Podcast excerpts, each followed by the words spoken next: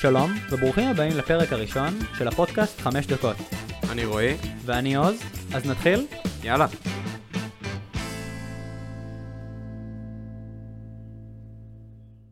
אז מה זה בעצם חמש דקות? 5 דקות הוא פודקאסט שבו אני ואתה נדבר על נושא אחד או שניים שקורים כרגע בארץ ובעולם. אז איך הגענו בעצם לרעיון? פודקאסטים הם בדרך כלל ארוכים, ולא תמיד יש חשק או זמן לשמוע ולהקשיב לכל האורך. אז אנחנו החלטנו להתחיל פודקאסט שהוא קצר ולעניין. 5 דקות, שניים שלושה נושאים, שיחה מעניינת, ותמיד תמצאו זמן לשמוע. חמש דקות תמיד יש. תכלס.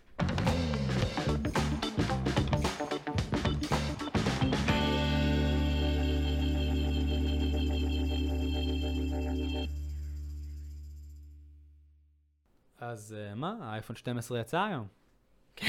והוא לא מגיע עם מתן. מה אתה אומר? כן, כאילו, אפל תמיד הייתה ידועה כחברה שהיא קמצנית, כביכול, אבל, אתה יודע, יש דברים שאפשר לא להביא בטלפונים ובלפטופים, אבל אם יש דבר אחד שאתה באמת הולך להשתמש בו, זה המתן. לא יודע, אני רואה את זה כסוג של הגזמה של אפל.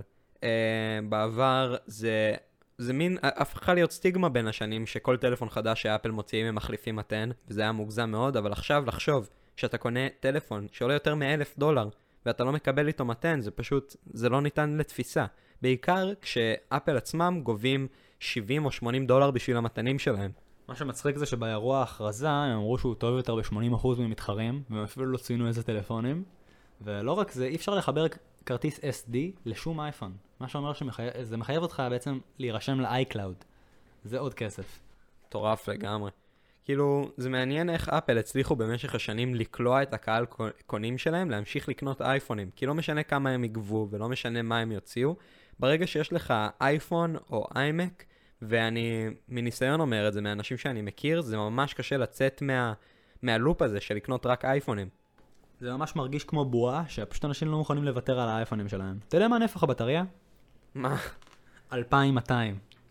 Uh, ולמי מכם שלא ממש uh, מבין בטלפונים, במשך השנים הסטנדרט לטלפונים, אפילו מהזולים יותר, uh, זה בערך 3,000, זה יכול להחזיק לך ליום שלם, אם תשתמש בטלפון פה בשם, אבל 2,000 uh, מגה הרץ זה הבטריות? 2,000 מיליאמפר. מיליאמפר, זה פשוט שום וכלום, זה לא, מה, כמה זמן זה יחזיק לך? אני קניתי טלפון של שיומי ב-800 שקל, ונפח הבטריה שלי הוא 5,500, יותר מפי שניים מ-2,200. זה מטורף. אני חושב שהעולם כאילו התחיל לקחת uh, מין צעד לטלפונים טובים יותר וזולים יותר, ועדיין יש את אלה ש... אייפון לא הולכים בדרך הנכונה. לא, הם כן הוציאו את האייפון uh, SE. כן, האייפון SE הוא אייפון בעצם ב-400 דולר. יותר זול, אבל מה הבעיה בו? Uh, הוא פשוט לא ממש טלפון טוב. כאילו... ממש לא.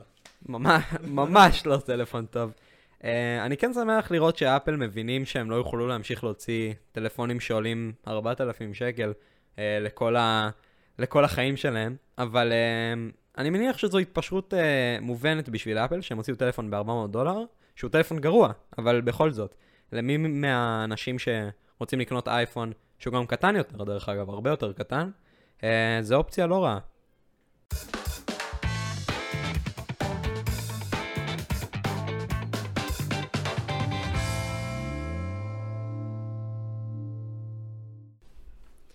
תגיד, אתה יודע מה קורה עכשיו עם הסגר?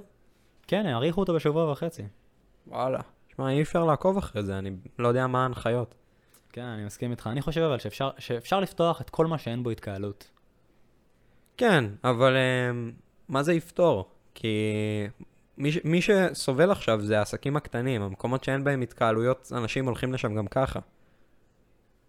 כמו מה?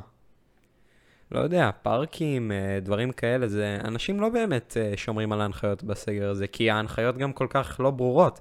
אתה יודע אם זה קילומטר, 500 מטר, מותר לך ללכת לגינה, אסור לך. אבל מבחינת הכלכלה, אני כן חושב שאפשר לפתוח את העסקים הקטנים עכשיו. לא, לגמרי. כל העניין עם התו הסגול, עוד לפני זה, נג... חנויות קטנות שאני רואה ברחוב, כתוב, מותר להיכנס רק בן אדם אחד, ואני אומר, אז למה לא לפתוח אותם? אני, כמות העסקים שראיתי שנסגרו היא, היא עצומה פשוט.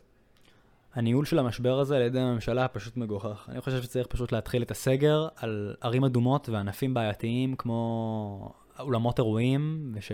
וכל מיני דברים כאלה עם התקהל... התקהלות מוגזמת, כי ברגע שהתחילו לפתוח את האולמות אירועים, אנחנו ישר ראינו עלייה, ועלייה של חולים, הגענו פתאום ל-8,000, זה מספרים בדיוניים.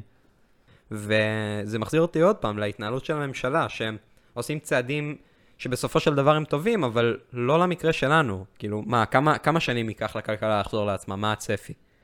עד 2030 אנחנו נרגיש את הנזקים.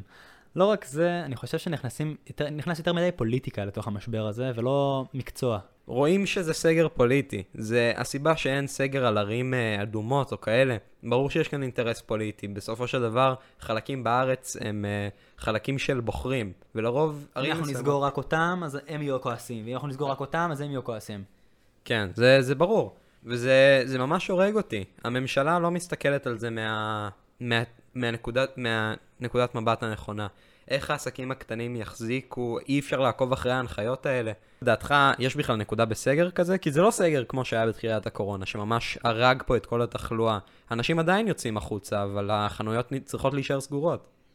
תשמע, אמנם אה, לא התאפסה התחלואה, אבל כן אפשר לראות ירידה בתחלואה וירידה רצינית. היינו ב-8,000, עכשיו אנחנו ב-1,500, 1,700, שזה התקדמות אדירה, וגם אפשר לראות שיש מגמת ירידה ממש אה, רצינית. ואתה חושב שהמגמת ירידה הזו היא שווה בערך לנפילה של הכלכלה, או שזה בערך אה, שווה?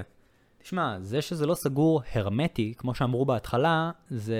יש לזה גם דברים טובים וגם דברים רעים. הדברים הטובים הם שהכלכלה כן ממשיכה לעבוד בחלקה, והדברים הרעים הם שאנחנו לא רואים התאפסות בעצם של התחלואה כמו בסגר הראשון. אבל אני חושב שזה הדבר הנכון לעשות.